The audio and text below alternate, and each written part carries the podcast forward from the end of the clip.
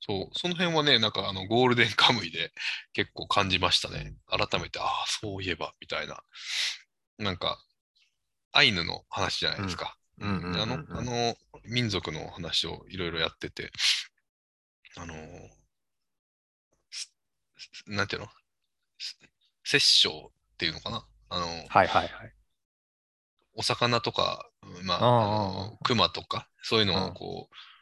うんと、狩り、狩ってい生きうるん、まあ、か狩猟民族なのでっていうことで、でその狩るんだけど、それをいただくときに必ずこう儀式みたいなのをしたりとか、うんうんうんで年に一回こう大規模な祭りをしてやったりとか、うんうんうんで、えっと、いいただくっていう気持ちをと、うんあとは、えっと、えー生まれてくるってことは、えっと、どっかからのプレゼントなんだ。人間にた、あの、愛の人に対してのプレゼントだから感謝しますっていうか感じでうんうん祭りをしたりとかっていうことをやるんですって。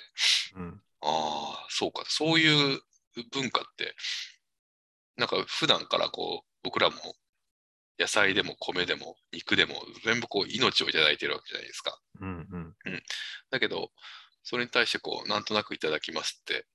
言っちゃってる部分もあるし、そういうふうにこう、何か一年に一回でも感謝する何かをしてるかなとか思うと、まあ別にしてないから良くないとかっていうことではないんですけど、そういう文化に触れないくなってしまっているかもなとは思って、それを見て。ううんん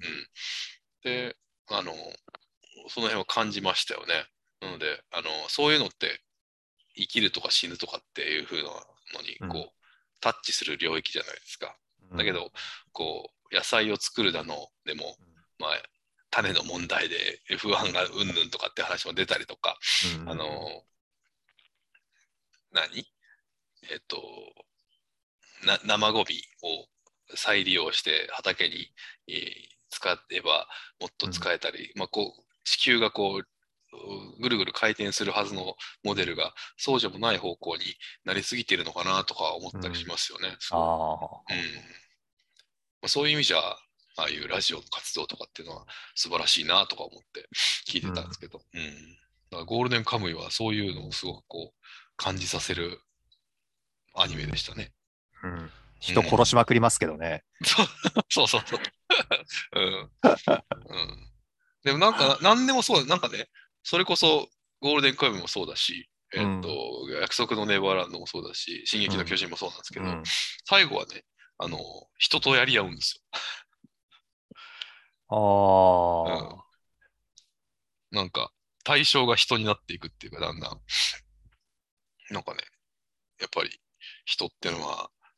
まあ、ゴールデンカムイはもともと人ですけど、まあ、民族が違うってだけのことで、あの、人ってのは欲深いなって思いますよね、うんそれで見てた。うんうんだからそういううん今のね話をまあ踏まえては変だな、まあ、今の話もそうですけどもうんその食べ物を食べ物じゃないや動物とかをうんまあ殺してうんで食べ物として、うんえーまあ、人間は取ってるわけですよね。はいはいはい。でそこに感謝があるかないかっていうのはもちろんそうなんですけども、うん動物なり植物なりをこうそその命をまあ奪って人間は自分の命を長らえてるわけですけどうん。ふとね「鬼滅の刃」を思い出したんですよ。ほうほうほうほう。なぜうん鬼は悪いものだとしてうん。人間にこう始末されなきゃいけないのかっていうことをうん。こうその食食物連鎖じゃないですけど循環の中で考えた時にうん。人が豚とか牛を食べるのはよくってうん。鬼が人を食べるのはダメだっていうのはなんでなんだろうってうん。うん。うん。うん。うん。思ったんですよ。うんうんうんうんそうそうそうそうそう、まさにそれそれですよね。うんうんうん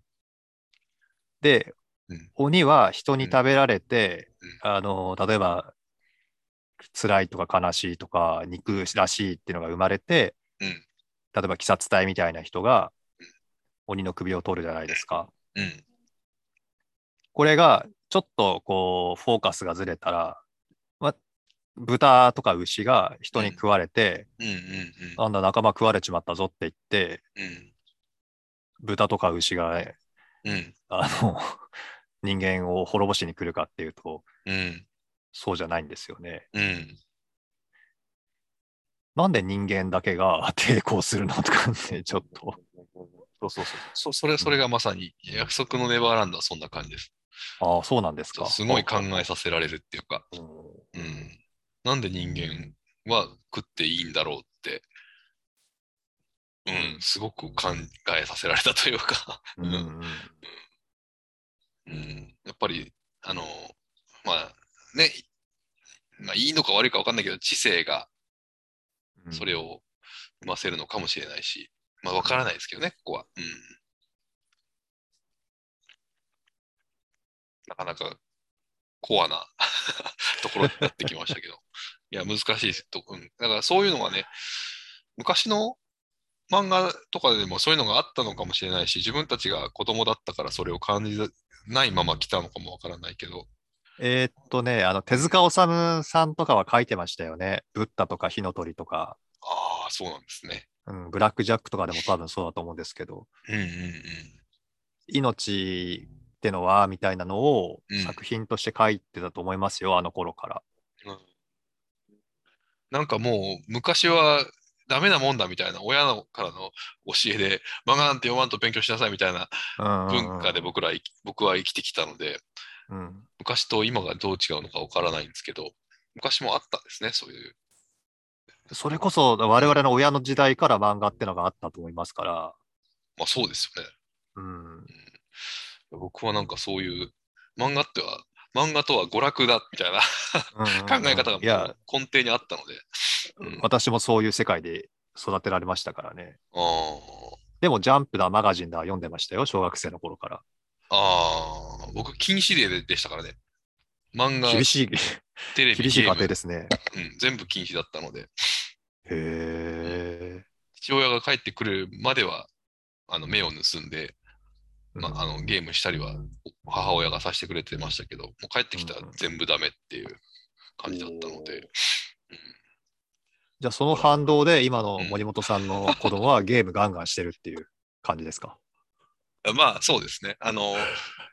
それこそ漫画は、ちょっと一番最近気づいたことなんであれですけど、ゲームとかテレビとかでも、やっぱり、なんていうの、教育的側面があるんだなーっていうのはこう感じるし、その中から、まあ、どんだけ得られていくのかはわかんないけど、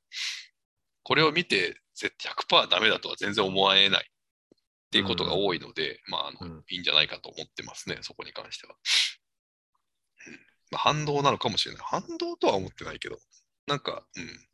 僕は昔のことをあんまり覚えてない から、あの、あの時の恨みみたいなのは全然ないですけどね。うんうんうちの子もねうん、テレビ、まあ、テレビをたまに見るのかな。うん今は、あの、YouTube とかが見れるから、はいはいはい。 BTS とかはい K-POP のアイドルとかでめっちゃ見てるんですよ。うん。、で、お父さん教えてあげるよみたいな感じでうん レクチャーしてくれるんですけど、はい。あの、100%興味がないので、うん。その、教えてあげるよって言っている子に対してうん、レクチャーをかぶせるんですよ、私の方が。 おう。うん。何を言うかっていうとうん、例えば、まあ、BTS とかが好きですから、うん。これをこの人がね、なんとかっていう名前でねとかうん、こう教え教えてくれるんだけども、まあう、ん何回聞いても覚えられないんですけど、はいはい はい。この BTS っていうのがどうして世界でこれだけ熱狂されてるかっていうところを、私は情報として知ってるので、はいはい はい。それを話すんですよね。この事務所がね、ものすごいマーケティングが上手でね、みたいなことを。でも子供はそんなの全然興味ないんですよ。はいはいはいはい。だけども、BTS にうん。ってうんいう、こう、その BTS を媒介にして一応会話が成立するん ですよ。一応会話は繰り広げられる。そうそうそうそう。だかあー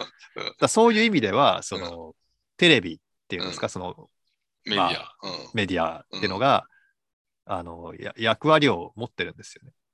そうそうだね。確かに。テレビだからダメだとか、YouTube だからダメだとかって言ってしまうと、うん。例えば僕は BTS の誰それの、うん。その、え可愛いとことかいいところっていうのは全然聞くチャンスはなかったし、うん子供たちにマーケティングとか、世の中がどうして BTS に熱狂してるのかのことも、うんあの、言うチャンスはなかったんですよね。うんなんかそういう意味では、テレビとか、まあ、いわゆる画像メディア、ん動画メディアっていうのかな、は、別に禁止するほどのことではないんですよね。うんまあ、わなんか、そうですね、考え方を変えれば何でも情報源ですからね、やっぱり。そうです、そうです。うん、そこから何を得たかですよね、どどっちかというとね。そうそうそうそうそう。うんいやー今日は濃いお話になっちゃいましたけど、あ